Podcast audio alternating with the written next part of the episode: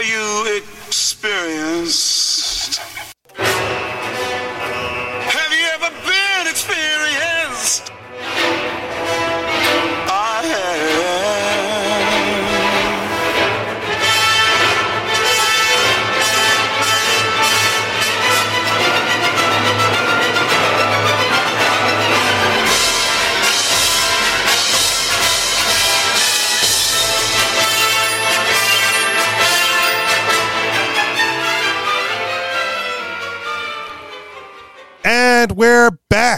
With another episode of the Anarchist Experience, episode 420. Oh man, wasn't that the right week for that? Uh, year eight, week 48, uh, coming at you this week. As always, I am your host, Mr. Richie Rich, along with. MC and KS. And since this is your regularly scheduled Saturday broadcast, uh, we start this thing up about 3 p.m. Eastern Time on the old clubhouse. Uh, find the club, the Anarchist Experience. There's also the Anarchist Experience House. Um, and setting up a room is weird now. Like I think last time I tr- when I set it up, it went to the house, but it was supposed to be the club, and I don't know. I don't know what made that difference. But either way, that's where we do it. If you want to get the little invite notification when we do go live, you can at me at Riches for Rich, R I C H E S number four, R I C H. And when I start the show, I'll click the little blue invite button to invite everybody in. Um, and then you can feel free to participate if you wish. That being said, uh, what is going on with you guys this week? Heard you had a late night, KS. Yeah, well, I saw a film last night. it's a nice um, series on Netflix called Transatlantic, which talks about uh, refugees uh, at the outset of World War Part Two, and um, how well. I mean, it, it talks about how people, how unfriendly people were towards refugees back then, as they are now. Although today they're fond of the refugee experience back then. They say, "Oh, we have great sympathy with the Jews trying to escape the Holocaust," um, but the Jews were not at all welcome, and not and not only not the Jews, but anyone else from Europe escaping uh, Hitler and and um, Mussolini and um, Stalin, all the tyrants of um, of Europe. And I think of it as a um, a kind of a message for us today. We we often look back on things that ah human beings got over slavery. Okay, they got out of that, and now the mindset has turned overwhelmingly against slavery, and it was okay for slaves to run away from plantations where they were slaves. and we accept today that it was okay for Jews to try and uh, flee and escape tyranny, state tyranny, state slavery, and yet it the the the the situation continues, but under a different scenario, and people are still the same, rejecting uh, immigrants. And I think that it's um, really a, a cause for the uh, the case of abolition. You know, it's still the abolitionists always have to come in to, to try and change the minds of people and get them rethinking um, human rights, and that uh, borders, whether it be plantation slave borders or the uh, state borders of World War Part Two, or uh, today, are horrendous. Um, they're horrendous in their oppression of human rights and and uh, the tremendous uh, harm that it does to people on all sides of the planet. Do you differentiate between refugees and immigration? No, no, and and that's the thing too. You know, when I think about it, uh, a runaway slave in antebellum South would have been, you know, uh, you know, it could have been classified as a as an economic refugee. Ah, he was just trying to look for a better em- employment. Well, no, anybody's situation is determined by their political circumstance and whether they are um, I, I think a lot of times they they, they categorize a, a political refugee as is um, uh, someone who has been able to assert some kind of statement about the condition. But no, they don't have to. They have a right to just seek out a better condition in life for themselves and their families. Well, having it be a right, I I don't think means you can't make a distinction on the reason they're leaving. Right? Why? I- why? Doesn't make any. No, it doesn't matter.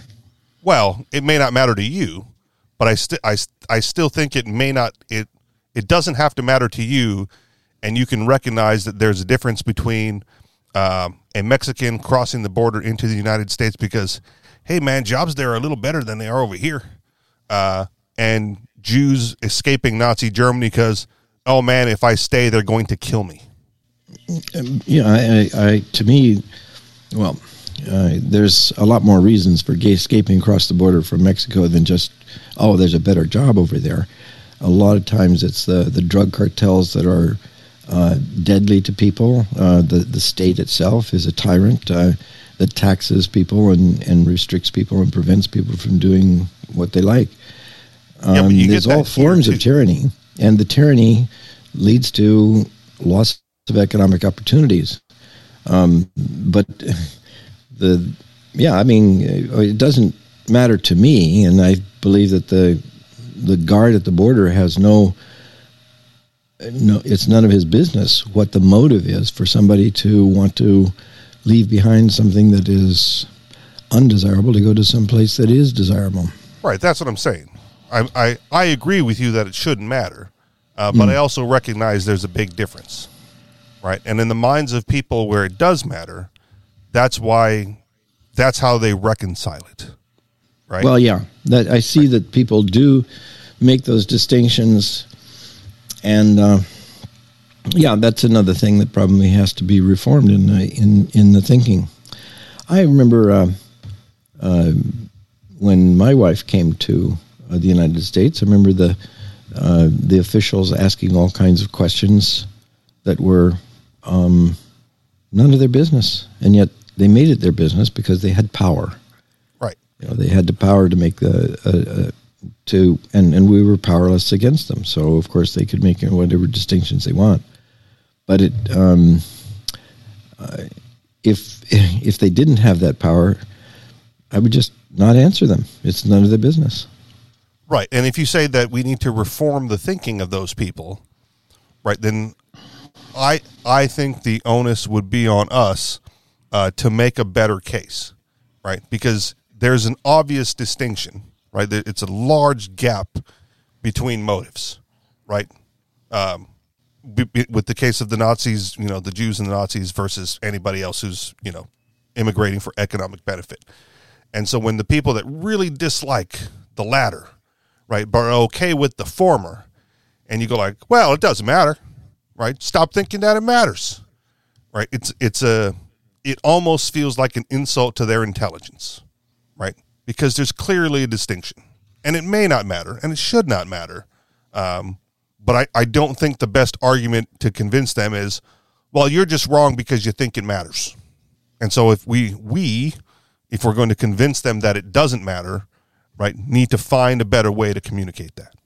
And I don't know what that is, right? Because I'm with you. It doesn't matter. I don't care what they come here for, right?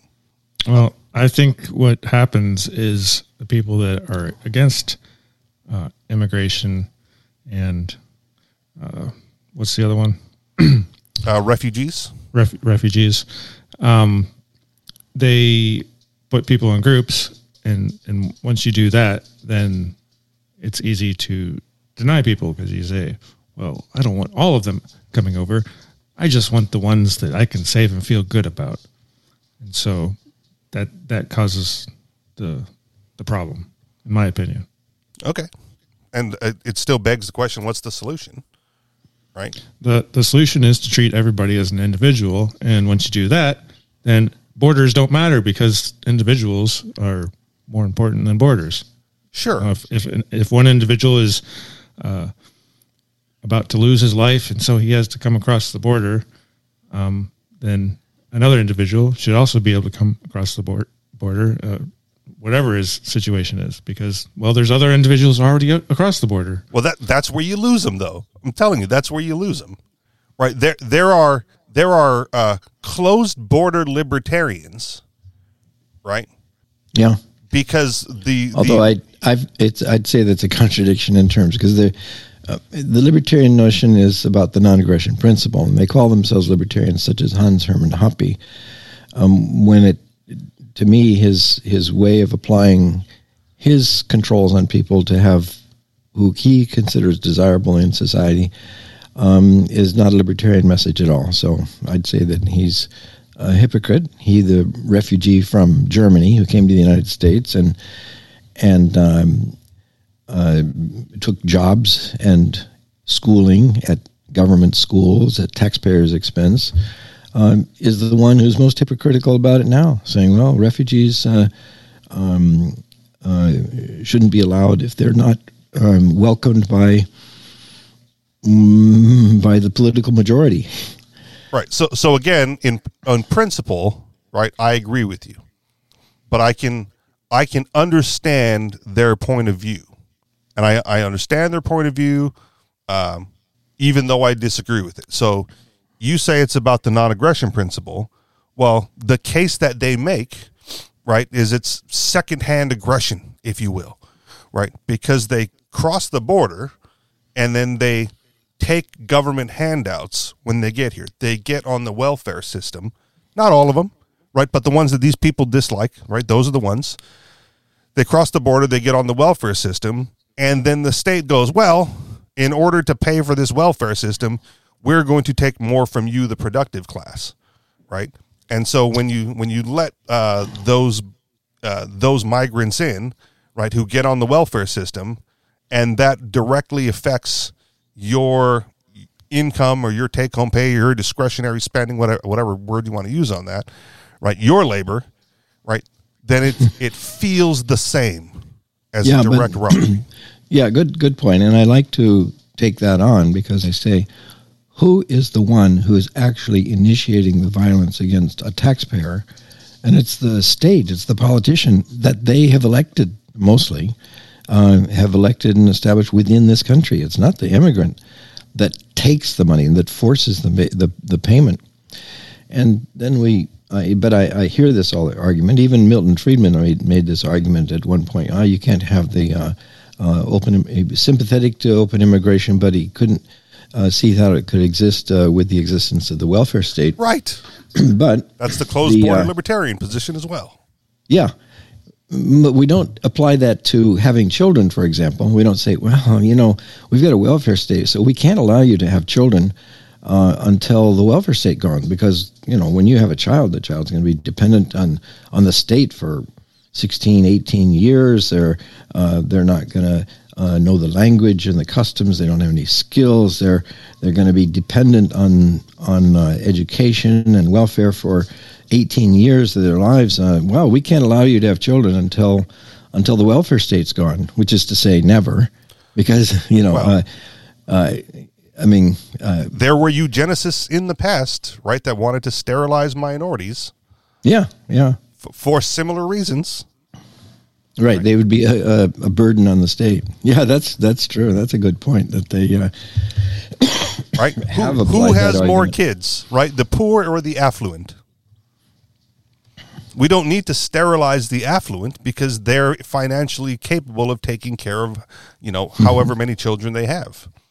It's it's the poor people on the lower end of that spectrum, right, that overproduce and then burden the welfare system. yeah, that's a nice parallel of the hypocrisy of that sort of thing. But it's there and it's been there, right? I know, So- but uh, I think if you're well, yeah, okay. But we, uh, so for the well, I guess what I was to making a distinction was between you. You said there are libertarians who argue this case. Well, okay, I guess it depends on whether or not we're we're arguing with a libertarian who takes on certain principles of uh, action, or whether or not we're talking about um, the general population that's not libertarian. They don't care about the non-aggression principle. Right. So if if they don't care about the non-aggression principle, then it's strictly a financial decision, right?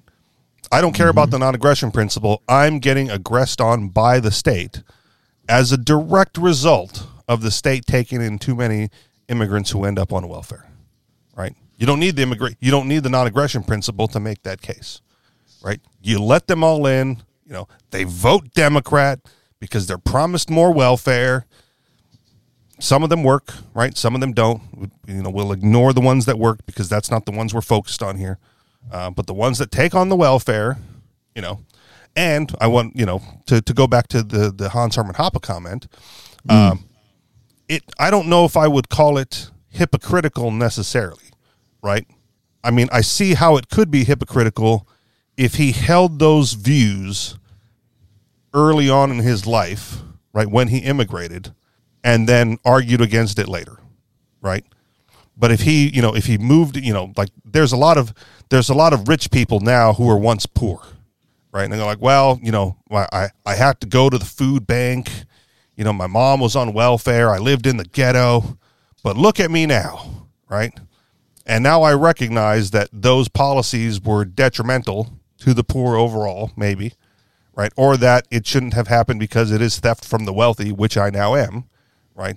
But even though I have benefited from those programs in the past, that doesn't make it right, right? And I have I have my mind changed on the position, and I don't know enough about Hoppe to say that that's what happened in his case. Um, but I I would I would say that that is a definite possibility, um, as opposed to just being hypocritical. Meaning, you know, he was anti, you know, he was pro immigration when he was an immigrant, um, even though he knew it was wrong um, and then had his mind, you know, and then you know espoused his views once he took advantage of the system. Yeah, well, I guess the time I I consider something hypocritical if you if you're uh, willing to do one thing yourself that then later you condemn of others, and the time frame doesn't really matter what his view was about it. Then it's still hypocritical. He's he's uh, uh, saying that others should not do what he himself did, and he's not he's not apologizing that he came. I mean, he's not saying, "Oh, it was wrong for me to come." He's saying it was right for me to come. Okay. Take a job at University of uh, Nevada at Las Vegas, which is taxpayer funded, and he uh, uh, studied at uh, some government university. I think it was uh, Maryland, University of Maryland. You know, you know, and yet um, he finds no problem at saying that uh, that shouldn't be allowed now. I mean, he, he should at least uh, find an exception for for uh, his own circumstance in in presenting his theory, but he doesn't. What if he just said like, "Yeah, it was wrong then, but I did not know better then"? Would you accept that? No, it's still hypocritical. Okay. Is there is there something wrong with being hypocritical? Yeah, a double standard. I mean, it, it, it flies in the face of of the logic of your position. Well, and that's I, I guess that's what I'm arguing against, right? Like there there are plenty of people who've like come to the conclusion that libertarianism is right, right? And mm. some of them are former military, and some of them are former military on this show. Yeah, but I'm guessing that they'll say, "Ah, I came to the libertarian message, and therefore my earlier uh, uh, judgments were wrong because they Right. They violate that libertarian principle. But Hans Hermann Hoppe doesn't, just said that was doesn't say that it was wrong for him to do to come to the United States from Germany. Right. He doesn't say that was wrong. Well, that's what I'm saying. If he if he if he said that, right? If he said yeah. like, well, I you know it was I shouldn't have taken that job, but I did, and now I know better. You said that was still hypocritical. No, no. I mean, if if if he acknowledged that what he did was wrong, Okay. Then it would then it would be consistent. Okay. And that's okay. So again, I don't know enough about Hoppe, right? But I will take your word for it on, in this case that he has not made any claims that his past use of the state, right, was wrong, and now he knows better. Yeah, I don't know about that. Right. But if um, someone did I, do that, you're mm-hmm. we're cool, right? Like you can say like, yeah. "Yep, I I did not know any better. I did bad things. I now respect the ways of the non-aggression principle." you know, the anarchist philosophy, the, you know, libertarian principles, whatever you want to call it. Um, and I will behave as such going forward, even though I have this history of aggression and violence in my past. Well, um, no, I would still say that, I mean, it, it, it wouldn't be a libertarian principle that he would be following because he's not following. His current policy is that uh, immigrants don't have rights if, uh, for example, if people um, uh, want to come into a country, um, he would say that um, that the government has a right to treat government property as if it was the property of those who don't want immigrants. Sure. I'm not. I'm so not the people within the country, though. Yeah. Okay. In ge- if, in general, right, for anybody mm. who has a history of violence and aggression in their past, and then come you know learns about libertarianism, you know the anarchist principles, the non-aggression principle, and goes like, ah, okay, I understand now, and lives their life accordingly going forward. Right, that's okay as long as they acknowledge that what they have done in the past was wrong. Yeah, I, I, Okay. I can see that. Yeah. And like I said, you know, I'll take your word on Hoppe because if he didn't do that, fine, then he's still a hypocrite. Um, if he were to do that, you know, whatever. Uh, but again, I don't, I don't know enough to, to say that he has or has not. But in general, right? Like again, plenty. There's plenty of libertarians out there who are ex-military, right? And go like, man, I shouldn't have done that, right? There, there's a handful of them that got out as uh, what's the, what's the, uh, uh, the, the conscientious objectors, right? There's a handful that went, whoa, you know, after they got in and went, man, I, that was a mistake. I'm not- I, I've learned my lesson. I've changed my mind on this. Uh, I can't do this anymore. And they get, you know, they get conscientious objector status and get out. Right. And as long as, you know, as, if, if they acknowledge their past and do right in the future, then fine. Right. So, so back to the immigrant, right? An immigrant who comes to the United States, you know, gets on the welfare program because, hey, it's available, right? And then talks to a libertarian and goes like, no, man, you should probably get off that welfare system because you're, you're you know, it's kind of stealing, right? And he goes, oh, man, you're right. And then gets a real job at a private company or whatever, starts his own business and whatever. Um, right? That's that's okay, right? Those those are not the ones that we're going to go after for violating the non-aggression principle. Yeah. Okay, all right, so we're good. Um, so the the refugees, right? They they come. The The likelihood is they're going to get on some sort of state care, right? Because Not necessarily.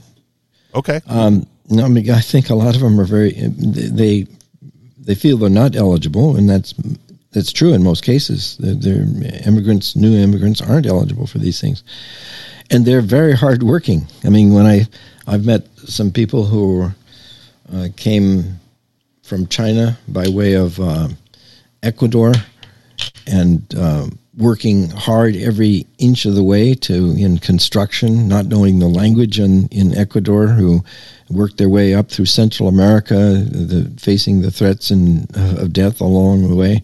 They're tough people and highly diligent and hardworking, and they, um, you know, and they um, crossed the border, I don't know exactly how they how they came in, but they, um, and and then here they weren't looking for handouts; they were taking up jobs on construction sites, uh, and then started their own construction businesses, and eventually got citizenship, um, brought their families uh, over, um, and they were able to get their families over because, well, the ones I knew as as Christians, um, they were uh, were persecuted in in China, and that was an exception. After the Tiananmen Square uh, circumstance. Uh, the policy towards Chinese was a, a bit more flexible than it is now, and uh, also if they had more than one child, that wasn't allowed in China.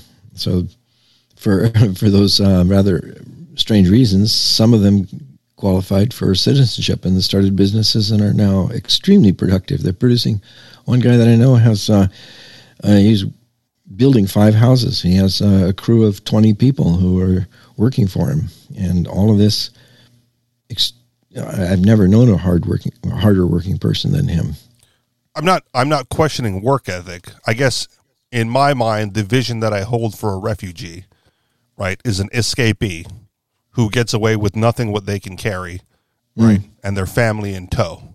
And if you're working your way through Ecuador, you know, from China, right, then we then we should probably look at how easy it was for them to get started in Ecuador, right?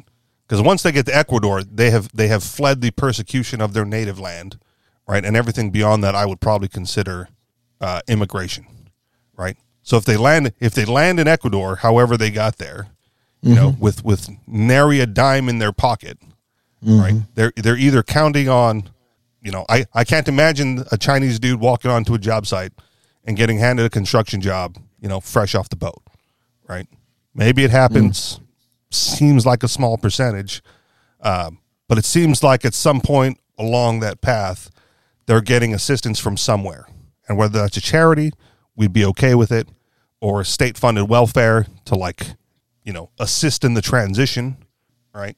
That's Well, no, I mean, uh, consider, for one thing, a lot of people borrow from their neighbors and their family and their community to get enough money to to make the journey, and so they owe when they get back. And, they- and Yeah. it wasn't it wasn't charity; it was people who gave them money voluntarily out of their own pockets. It wasn't state welfare. And when they arrive, if they're allowed to, they can connect up with uh, fans, uh, family and friends and connections that are part of the family network in those places and get all the help. That was the case of the of the Jews who were trying to flee from uh, Europe uh, during World War or prior to World War II. Um, they had family here that would have taken them in and helped them get settled and, and Okay. get started. And that was that's true of Chinese. and All, all of these have a diaspora around the world that that uh, they know and they want to help and are willing to help them out if allowed. Sure. And again, in, in my mind, that that moves the image in my mind away from a refugee, right? If, if you have time to knock on your neighbor's door to borrow some funds or call up family, you know, to get some help, right? You're you're not fleeing a bombing. Well, I don't know. I guess uh, yeah, there are a lot of different circumstances, but I I, I think you don't want to narrow the term refugee down to um, the explosion. I mean, I I'm guessing, for example, even in Ukraine, uh, millions, about seven to eight million people fled, and they weren't being yet hit by bombs. Now, bombs Yeah. were falling over the country, but you know, um, it's a huge country, and it wasn't hitting Right. in all the places where people were fleeing. So they were fleeing before the bombs were coming. Right. And those people I would probably consider refugees, right? But anyone leaving Ukraine now sounds more like an immigrant or an immigrant, right? There's probably even more bombs now than there were Well, a but, year ago. but they've had like they've had a year and a half to figure it out, right? Rus- Russia's Russia's invasion has been going on for what like 16, 18 months. I don't, Yeah. I- why, why are you uh, trying to figure out what classification they are? If they're if they're a refugee or not? Because to some people it matters, Oh, okay. right? That was that's that was my earlier premise. That's the premise I started with. Right? If we're going to convince people that it doesn't matter, we have to figure out an argument to convince them that it doesn't matter. And and my claim is there's a there's a distinction between a refugee fleeing for his life, right, and an immigrant looking to better his economic or political situation. Right? Isn't that fleeing for your life? Isn't it the same? No, not even close. Of right? course I, it is. I can be poor in Mexico and not be worried about dying. Right? I don't think you can say the same for most of the Jews in Nazi Germany. Right? Well, I, I moved. I moved from are- Hawaii to New Hampshire. No, when, right? when- for a when better life, I'm not a refugee. you talk to the people from El Salvador and Honduras and Guatemala that face the drug gangs every day that threaten their lives and you know threaten to kill them. I would say that that's even more of a threat than the possibility of a bomb coming out of the sky on Kiev. You know, uh, the, the the the drug gangs and the drug wars are are very very present and real threats to people's daily lives Okay. or even the, or even police um, brutality and extra- extortion and and um, you know in some of these countries that facing uh, um, horrendous circumstances. Some parts of Mexico. I mean, you've have you.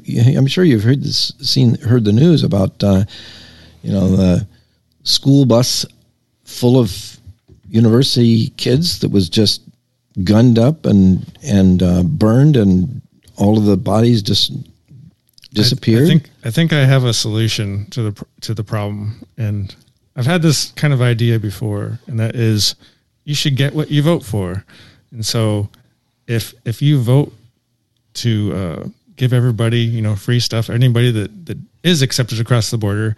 Uh, and everybody inside the border already, uh, free free education and free healthcare and free food and free housing, whatever it is that you want to give them, um, then you should have to pay for it. And if you uh, don't vote for that, then you don't have to pay for it.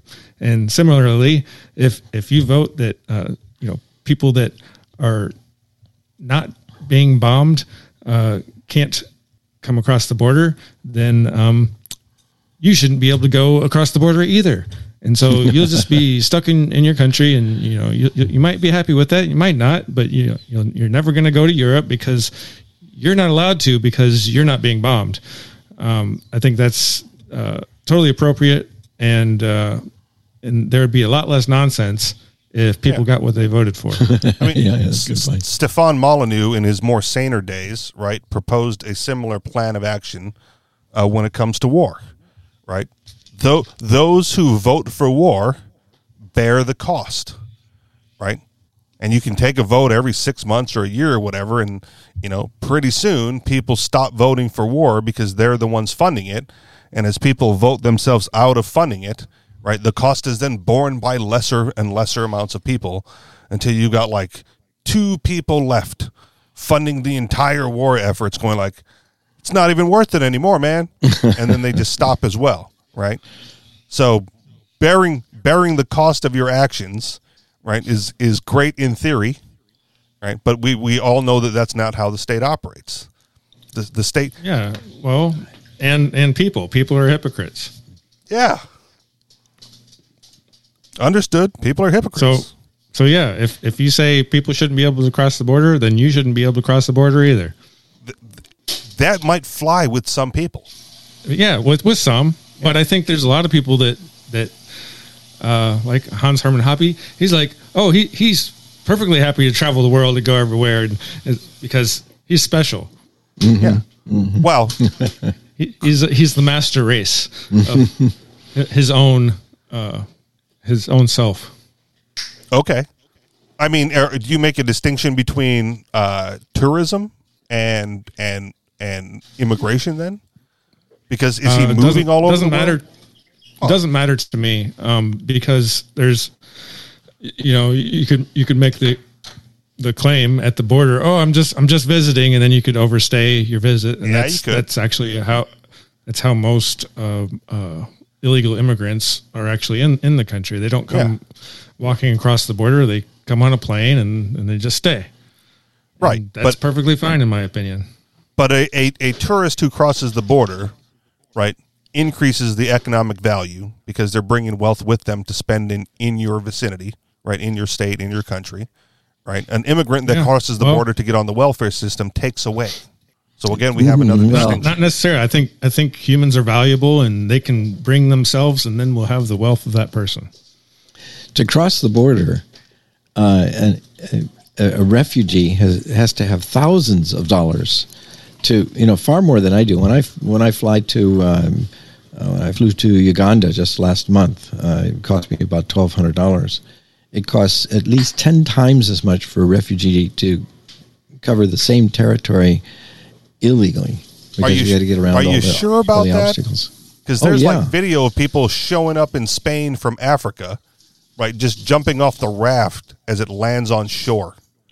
And I don't think they were each carrying thousands of dollars in It's what it cost them to get on that raft. Okay.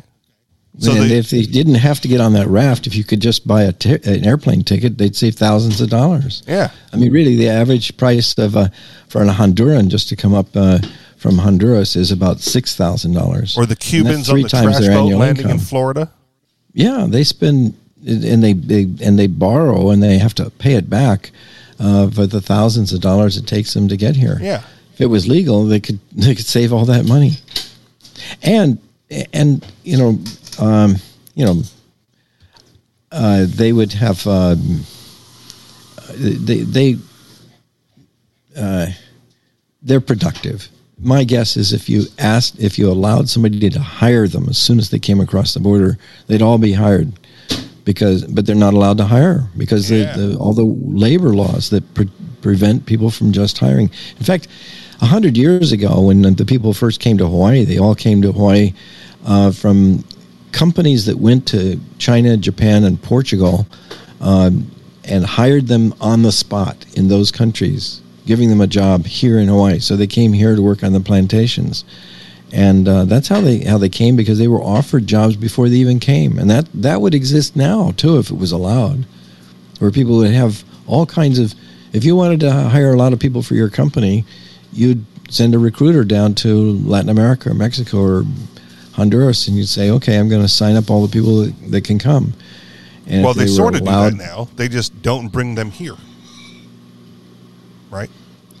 They just Um, they set up shop here. in Honduras or Latin America or Taiwan or China. or factories or something. Yeah, Yeah. yeah. Why yeah, bring yeah, them here when you can pay them less there? Well, uh, yeah, companies do that, but then there are huge costs for a company to do that. I mean, it's a much more unstable and an insecure business environment. So, Is it? yeah, the cost. Yeah, yeah. I mean, you consider a contract uh, is subject to the whims of a, of a judge. I've I just uh, I hear I hear your point, but I I want I want to think that companies as large as Amazon, Apple, Nike, right? They they've weighed those costs when we're when they're deciding where to set up shop and when like no, we're still going to save money if we put it over there. Right? They have Yeah. to have done that economic calculation. oh yeah, sure. Okay. Right. I, I, I don't doubt that they, and that's why Nike goes um, all over the place. Right. And they, yeah. Well, but if if the only the cost of labor was the only factor in the consideration, then there wouldn't be a company, there wouldn't be a factory left in the United States at all. Okay. Well, d- depends, right? They're not qualified for everything, and not everyone has the capital, uh, as it were, to, to move across the borders, right? If it, you know, like New Hampshire's the granite state, right? We they they they they mine rocks or whatever, you know. You can't take that across the border, right? There's there's no mining to be done there. It has to be done here, right? Loggers, right? You, you can't send the logging operation across the border because you cut the trees down here, right? But making shoes and technological products, you know, microchips and whatnot, right? You, you just you take the stuff there because it's cheaper to import there, and then you pay the cheap labor there, and then it's cheaper, right, to send all the the inputs there, pay the cheap labor, and then ship the output back than it is to like ship the workers back and have them work here. Else they would do it that way, right? Well, Like that's but, the economic uh, well, calculation. Yeah, and part of the economic calculation. I mean, like for example, you could say, well, they wouldn't need to produce sugar here uh, because it's cheaper cheaper to put abroad, but they can't import the product back into a consuming country. The big consuming countries have huge trade trade barriers on on bringing the product back in. Well, they they sort of do, right? Because wasn't it all the sugar plantations, the sugarcane plantations that closed up in Hawaii, and the the you know I don't know if Dole is still out there, but there was a bunch, right? Huge agricultural uh, productions in Hawaii that went. No, we can do this cheaper over there. Yeah, but they didn't. They didn't over there. They went to California and Florida and got- and uh, uh, Colorado, where, where they have the sugar beets, because the high quotas. I mean, the the very restrictive quotas. The, the the sugar didn't go to other countries. The sugar went to other states in because of the sugar quotas. Okay, either way, then they sent it offshore, right? And you can still buy sugar in Hawaii, right? So they Well, all the sugar plantations have closed in Hawaii. All of them. Right. When I first came here, there were 80 sugar plantations. That's my point. Now they're all gone. So and I it- would say was- that's uh, also because of the Jones Act. Okay. But e- either to- way, the business did a calculation and said, you know what? It's cheaper to, to, to refine the sugar across the pond, right? And then send it back for sale than it is to produce it locally and just put it right out on the shelves? They, Yeah. they did that economic calculation. And if it didn't, if that wasn't going to happen, right? They would have still had sugar plantations in Hawaii at least small ones for local consumption. Right? Ah, let's just set up shop here. Then we don't have, you know, how much sugar does Hawaii use? Let's set up enough sugar plantations here to fill that need, right? if it was going to be cheaper than shipping it off and, and sending it back. Someone had to have done that. I can't. I can't. Again, I can't imagine at some executive level, you know, high up in a corporate business where they're where, you know the finance guy does all these calculations, right? That they're do, they're doing something with to their financial detriment uh, than to their financial benefit, right? So if you know, if you could if you could grow the same fruit, right, that the migrants come over to pick over there, right, it would probably behoove those businesses to grow the fruit there and then import the the the, the fruit over and just pay the migrants where they where they are, right? And and we we sort of know this, right? Because one of the things that they get in trouble for a lot, right, is paying less than minimum wage, right? Ah, we like the migrants because they can hold them hostage, pay them less. The migrants are willing to work for less because hey, they they owe their you know their coyote who loaned them the money to come over the border, right? So they didn't they didn't come over free and clear. They owe somebody something. So now we're playing a math game, right? They're they're producing for America, but sending the money, you know, exporting the exporting the money to pay back someone over across the border, and they're not even being paid, you know, what what some would consider a fair wage here. And if they're willing to work for it, then they'd probably be willing to work for that there as well, and be closer to the family, if the jobs were there. Right? Yep. Wrong?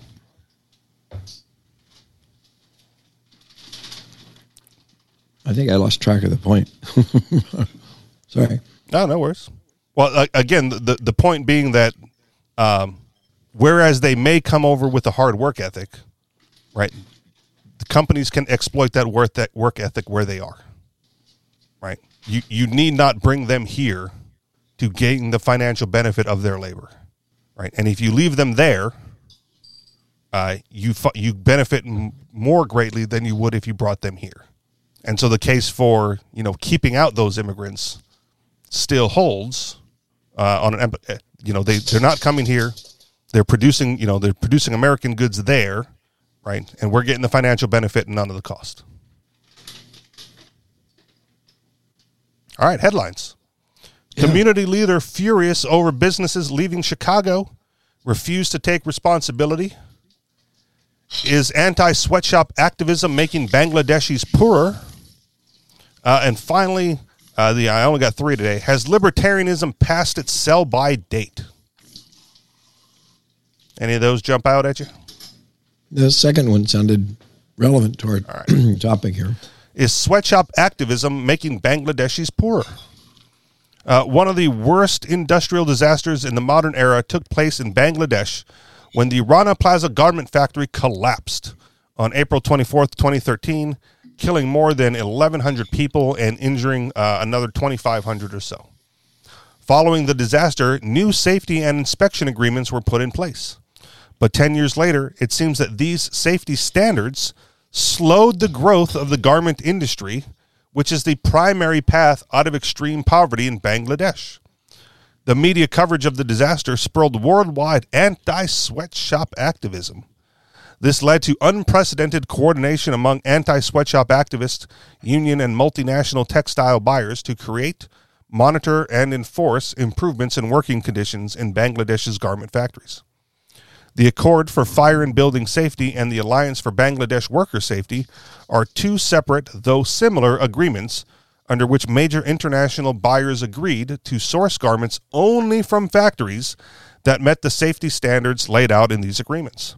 The Accord was associated with international brands from more than 20 countries across four continents, while the Alliance consisted of mostly North American firms such as Gap and Walmart. The agreement's safety standards essentially substituted for government regulations. Jointly, the standards covered approximately 40% of Bangladesh's garment factories and 75% of its garment workers. Unlike government regulations, which often go unenforced in poorer countries, these agreements have been enforced. Uh, violation of Accord standards have led to 156 factory closures, while Alliance buyers have terminated purchases from 97 factories. While a disaster on the scale of Rana Plaza has not occurred since these agreements were put in place, the increased safety isn't free. Multinational companies have paid for monitoring, and Bangladeshi firms are responsible for financing any safety improvements deemed necessary. Unless these improvements have increased workers' productivity proportionate to their cost, the increased safety has raised the cost of employing Bangladeshi garment workers.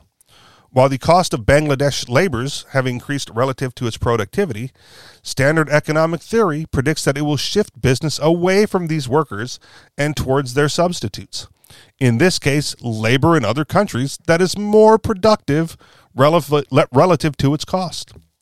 Economist Kevin Grier, Tauhid Mahmood, and I recently investigated how the reaction to the Rana Plaza disaster has impacted garment industry employees and company growth. Uh, we found that he keeps saying we, so let me just find the author's name. Benjamin Powell uh, is the author there. We found that employment was 28% lower and there was one third fewer garment factories than there should have been compared to the relevant counterfactual expected growth. This is important because the garment industry has been a major pathway out of poverty in Bangladesh.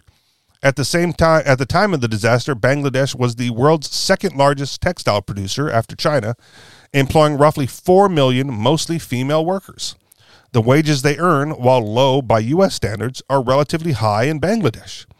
In other recent research, which I will present at a conference on Monday, my co authors and I found that wages in firms singled out in the press as harmful sweatshops averaged $6 per day in Bangladesh during the 2010s.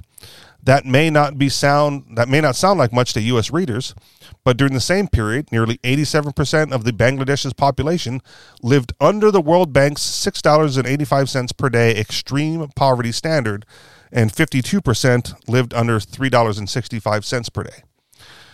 Economic development ultimately raised both worker pay and factory safety standards. There is some evidence that this process has been improving pay in Bangladesh, even among so called sweatshops. Our research noted that reported sweatshops pay doubled in the most recent decade over the sweatshop wages reported from 1995 through 2010. Development in the United States, which raised wages and improved working conditions, played out during the Industrial Revolution, and it is proceeding today in Bangladesh. Unfortunately, while the reaction to the Rana Plaza disaster may have spurred the adoption of greater safety standards, it may have slowed the country's economic progress. Uh, end of the article. So yeah, so it can be it can be done by the government or it can be done by companies, right? What's more important? The ability to choose free labor, well, not free, but you know, like to, freely choose employment, uh, or to have your job cut because of some arbitrary uh, safety standard by the companies who are buying your products. I recall a. Um, remember, they said in the story that about the majority of the workers are women, especially in Bangladesh. That's a real important factor because um, women are highly dependent. It's a mostly Muslim country, highly dependent on men, often excluded from the workforce and debt, borrowing anything. and uh, these factories do largely uh, employ women. and when you close the factories because of uh, working conditions, it doesn't mean that the women necessarily have a better place to go. It means that they they went there in the first place because it was better than say prostitution in the streets or um, destitute destitution, poverty, and absolute complete dependency on on men. So yeah, I mean, I I strongly agree with the point that Ben Powell is uh, making here that the uh, you know the raising of standards does cost and therefore um, opportunities, employment go to the companies that don't abide by these rules and regulations. And if it's not within Bangladesh, they'll go to another country. You know. Right. But is this also a case where free market contracts and agreement made people worse off than they were under government regulations? Well, I think those companies that bound um, uh, that combined together to form these agreements were looking at their public relations impact. Um, it was hugely damaging to their public relations when products that were made in that factory that collapsed and killed a lot of pa- people hurt their sales. So they're looking at it as a way of of um, ensuring their reputation, as Nike did. Nike uh, years ago was attacked for you know sweatshop you know, using sweatshop labor, and so they tremendously worked on improving their their uh, reputation in that regard. It was costly, um, but it set a good standard and actually helped people fight back against the uh, uh, the anti Nike movement. You know, uh, it's saying, "Oh, you're just exploiting workers." Well, they were, and they were building their reputation to show that they can do a, a good, responsible job. Right. I'd so they, they saved their reputation in the eyes of you know the American and Western buying public. which is important because otherwise they wouldn't sell their products. People Well, but also boycott at the at the detriment to the sweatshop workers. yeah, yeah. so how do you weigh that out? What's more important? You trying to lift people out of poverty, or are you trying to, you know, the the people fighting against it, right? Well, are, are likely wanted say- to better these the working conditions for these these people, and in fact, in effect, made them worse off. Well, um, yeah, but I, I don't I don't see a there's there's not a uh, there's not a downside here because the people who uh, if if those factories lost jobs, uh, lost employment, it's because some other factory that wasn't abiding by those rules uh, picked up the employment, and either outside of that factory consortium or out of the country somewhere else.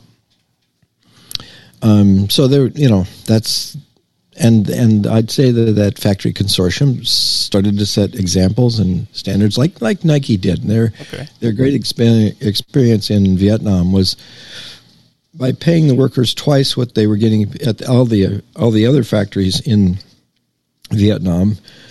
They uh, and and they set out schools and and working conditions and and con- uh, limits on working hours and all that sort of stuff. It started to uh, give people something else to look at. Ah, we can work there, or I mean, I can apply for that job. Maybe I won't get in, but this company, in order to compete with them, is is going to start to imitate those uh, those practices. I mean, doesn't that fly in the face of what the article is suggesting? The article is suggesting that the anti sweatshop activism is making Bangladeshis poor. Right? It may be in, it may be enriching uh, neighboring countries, right, who are on the come up in textiles, right? But but for the Bangladeshis, right, they they are demonstrably worse off. Well, that's. that- I would say the same thing about raising the minimum wage. You know, it, the people who get it are better off, but the people who then lose their jobs are worse off. But they, Which is know, why we would always argue against a minimum wage. yeah, yeah, and which is which is why you know we we frequently uh, make fun of and ridicule people who are in favor of raising the minimum wage on this program, right? Because they they do so with good intention, right? We want to help these poor people over here, and then they make them worse off by their actions, right? okay. But I, but because those companies did it voluntarily, I can't fault them for doing that. If they Yeah, do that because they're trying to build a good reputation, or maybe trying to salve their own conscience about uh, what they're doing, that's their business. You know. it's absolutely their business, which is why, which is also why I said, uh, suggested that you know this could be one of those cases, right? And I, you may have made this claim in the past as well, right? Absent a state, things could be worse than they are with the state, right? And Well, it's an interesting point that he makes in the article that, um, yeah, the government may have all of its rules on safety and and so on, but they don't enforce them. They're they're for just for public show too. right, So yeah, they that may happen and that's I mean, what I'm saying. So pervasively. if if these if these anti sweatshop activists, right, just kept their mouths shut, right, you'd still have Bangladeshi sweatshops, but the people there would be the ones working that the best opportunity they have, right, as you noted, better than prostitution or whatever else they would be doing, right, and the government would be overlooking everything else, so they'd be free to work, and the companies wouldn't have even considered, uh, you know, this this agreement right? Because there's no public, there would have been no public pressure on them uh, and no uh, no public relations image to defend. So it's not the co- it's the the companies reacting, you know, to the the public relations front that are making the Bangladeshis worse off. And we can't say it's a bad thing, right? Because it's voluntary and the corporations can do what they want, right? But at the root of it, it's the activists who who are doing harm where they think they are doing good by pressuring companies uh, to take these agreements where you know they're they're either going to um, move to a different you know move to a different country, right?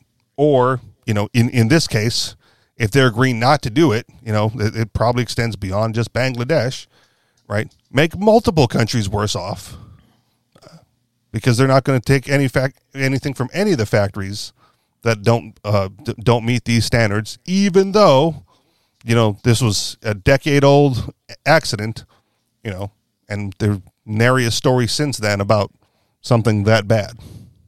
Right. And those and if there was, those activists would have been all over that one too. And I'm sure that would be, you know, something that they talked about as well. So again, right, you you, you have this case, uh, activism gone wrong, right? And people being worse off uh, than they were with government regulations based on voluntary actions of the of the uh, corporations. Right. This is the response that I get from from people with the "What about the roads?" Right. And I, uh, and this may be where you had brought it up, uh, KS, in, in previous episodes. Right. What about the roads? Well, if the government isn't policing this particular road, and you get a private road owner, right, who lowers the speed limit, puts up a bunch of tolls every hundred feet, right, that path is now worse off or worse off than it was under government regulation and government control. And there's no guarantee that in a free market private society that things will be better than under government regulations. And so we ought to just remain where we are, where we feel safe, where we know the rules, right, under government regulations. And my boss has intimated a similar sentiment, right? He's okay with the violence of the state because in his mind the law is applied equally. So it's equal violence across the board, right? Black folks should know not to get involved with the cops and just sit in their car with their hands on the wheel during a police interaction because they know cops respond poorly to immigrants and, and minorities. You just have to know these things. White guys don't get shot because they don't they don't assault the cops. That's the difference. It's not it's not the law, it's not the rules, it's not the police, right? It's how certain groups respond to those interactions. But the law is applied equally, and since it's applied equally, we can learn it. And because we can learn it and it's fair across the board, right?